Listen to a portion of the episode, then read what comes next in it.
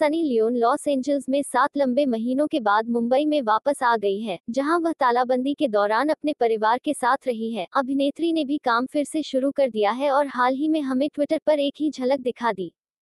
Micro blogging site पर ले जाते हुए, सनी ने अपनी टीम के सदस्यों के साथ अपनी एक तस्वीर साझा की। ब्लैक ड्रेस में सनी हमेशा की तरह आकर्षक लग रही हैं। सेट को एक पियानो, टेडी बियर और पर्दे सहित गुलाबी रंग के सामान से सजाया गया है।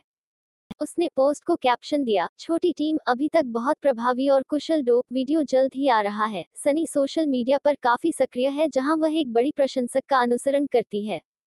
वह अक्सर अपने और अपने चाहने वालों की तस्वीरें और वीडियो अपने फैंस के साथ साझा करते हुए देखी जाती हैं। सनी ने खुशी खुशी डैनियल वेबर से शादी की और निशा, अशर और नूर जैसे तीन बच्चों की एक माँ है।